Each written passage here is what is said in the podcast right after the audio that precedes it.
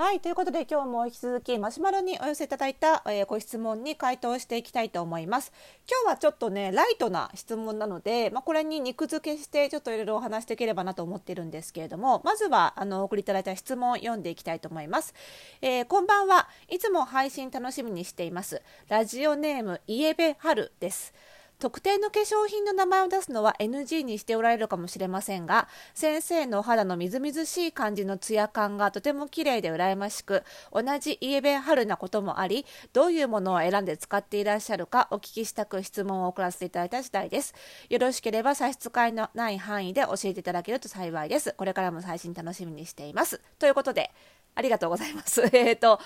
みずみずしいって言っていただけて嬉しいですね。まあこれは何でしょうね。うんと YouTube とかでご覧いただいてるのかな。まあ私のブログの写真とかもねあのご覧いただいてるのかと思うんですけど、まあ照明もあるんですけどね。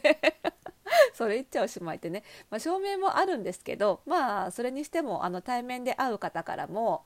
あの時々ねあの化粧品何使ってるか聞いていただけることもありますので、まあ、イエベハル、えーと、つまりパーソナルカラーで、えーと、スプリングタイプイエローベースのスプリングタイプってあのお肌とか、まあ、メイクはツヤ感重視こうツヤツヤさせた方が似合うと言われているんですね。なので、まあ、ラジオネームイエベハルさんもその名の通り、えー、同じタイプということで、えーと、そういう化粧品を探しているということなんだと思いますので、まあ、あのイエベハルとあとは、えーと、ブルベ冬、えー、パーソナルカラーでウィンターの方もあのツヤのあるものが似合う方なのであのその方にも参考にしていただけるかと思いますが、まあ、それだけだとねあのイエベ秋と、えー、ブルベ夏さんがえー、参考にできないかなというところもありますので今回は、えーと、この質問への回答に加えて今更ですが2022年買ってよかったものということで、えーと、メイクに加えてちょっとファッション編とあと時間があればコンテンツ編までいけるかなどうかなって感じなんですけどもあの話してなかったのでねあの2022年買ってよかったものも合わせてご紹介したいと思います。それではスタートです。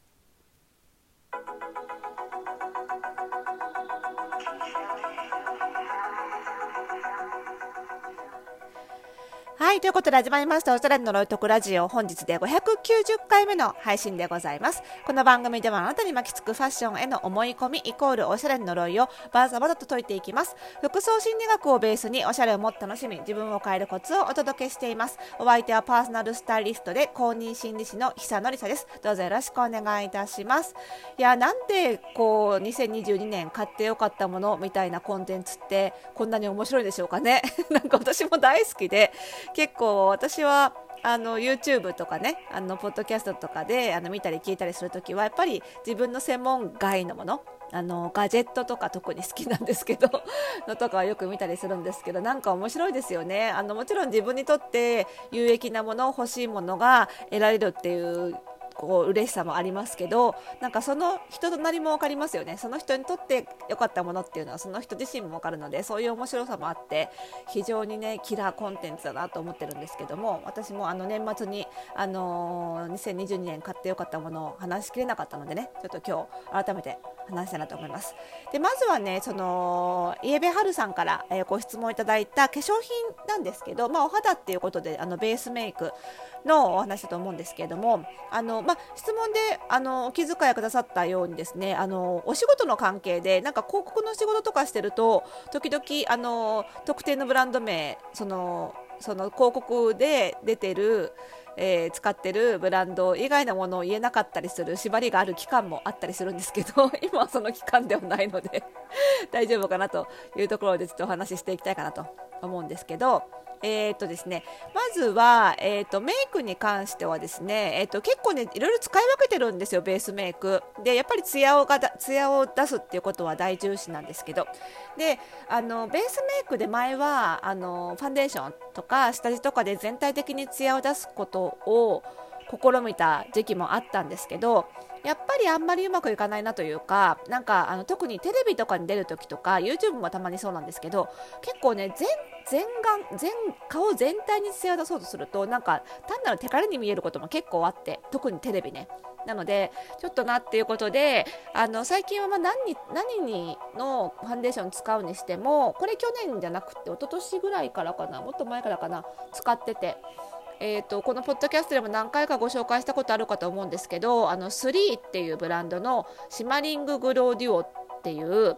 えーと、2色入っているあれなんていうのクリーム状のものでその2色のうちの片方があのすごいツヤツヤするんですよ塗ると。なので私はそれをハイライト代わりに塗ってるんですけどそれで、えーと、鼻筋とあと目尻のところくの字に入れてあとは顎に入れてその高い位置を光らせることで全体ツヤツヤして見せるっていうのが、まあ、メインになります。でこのシマリンググロデュオ片方はねちょっと色の暗いピンクみたいな褐色の色なんですね2色入ってるんですけどそっち側はあのー、通常はねあのチークとかに使うことを推奨されてるらしいんですけど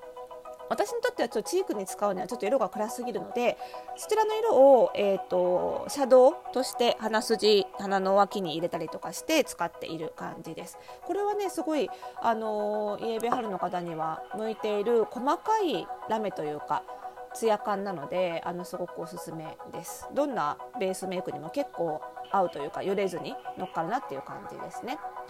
で、えっと、それ以外でいうと全体的にツヤを出したいなって時は、まあ、それそのシマリンググロデュオをのせるんですけどあのベースメイクでファンデーションは、えっと、MIMC の、えっと、ミネラルリキッドリーファンデーションというのを使うことが多いです。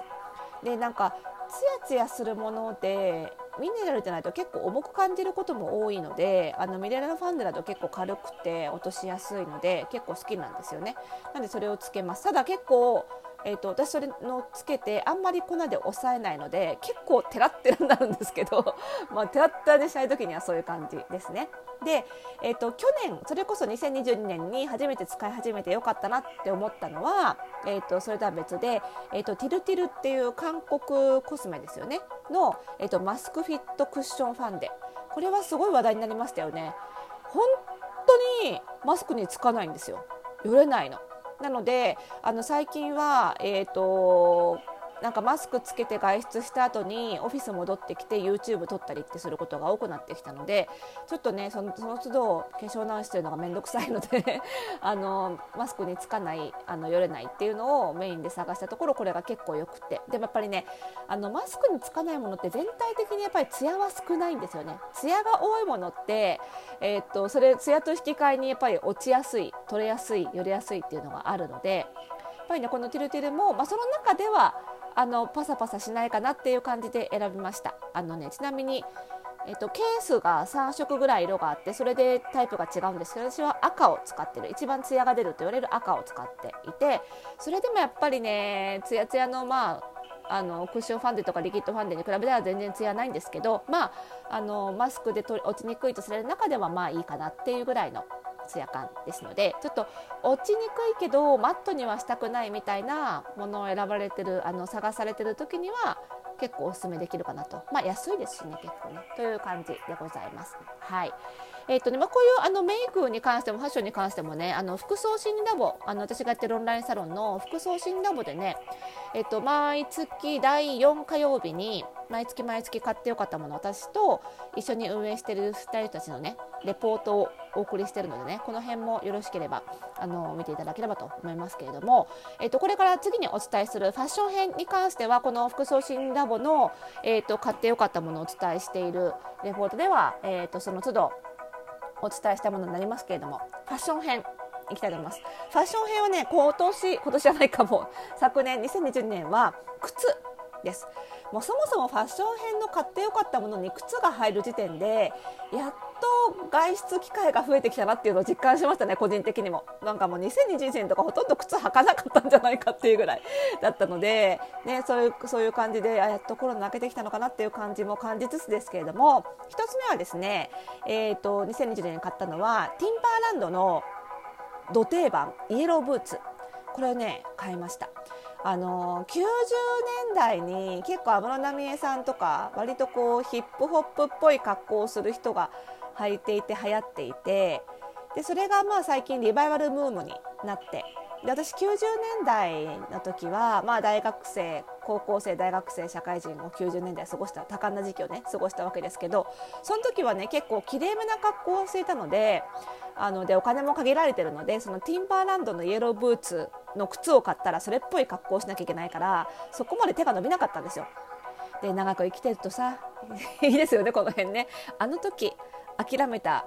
ものがもう一回リバイバルブームで流行るというね。なんで私はその90年代の忘れ物をね今拾って歩いてる最中なんですけどその忘れ物の一つがこのティンバランドのイエローブーツでいやなんかあの頃買えなかったもの諦めたものを買えた喜びとあとはなんか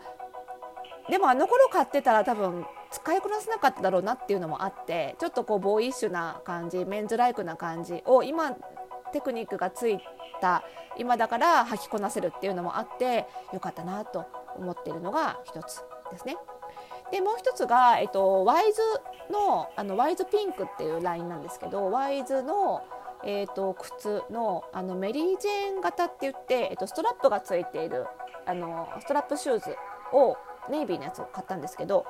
そういうねストラップシューズもね私若い頃あんまり履いてこなかったので改めて買ってみたらよくってなんかそういう可愛いちょっと可愛げのある靴もなんかおばさんになってから履いた方がいいんだなって思ったかな。うん、なんか若い頃逆に諦めたものが年重ねてうまく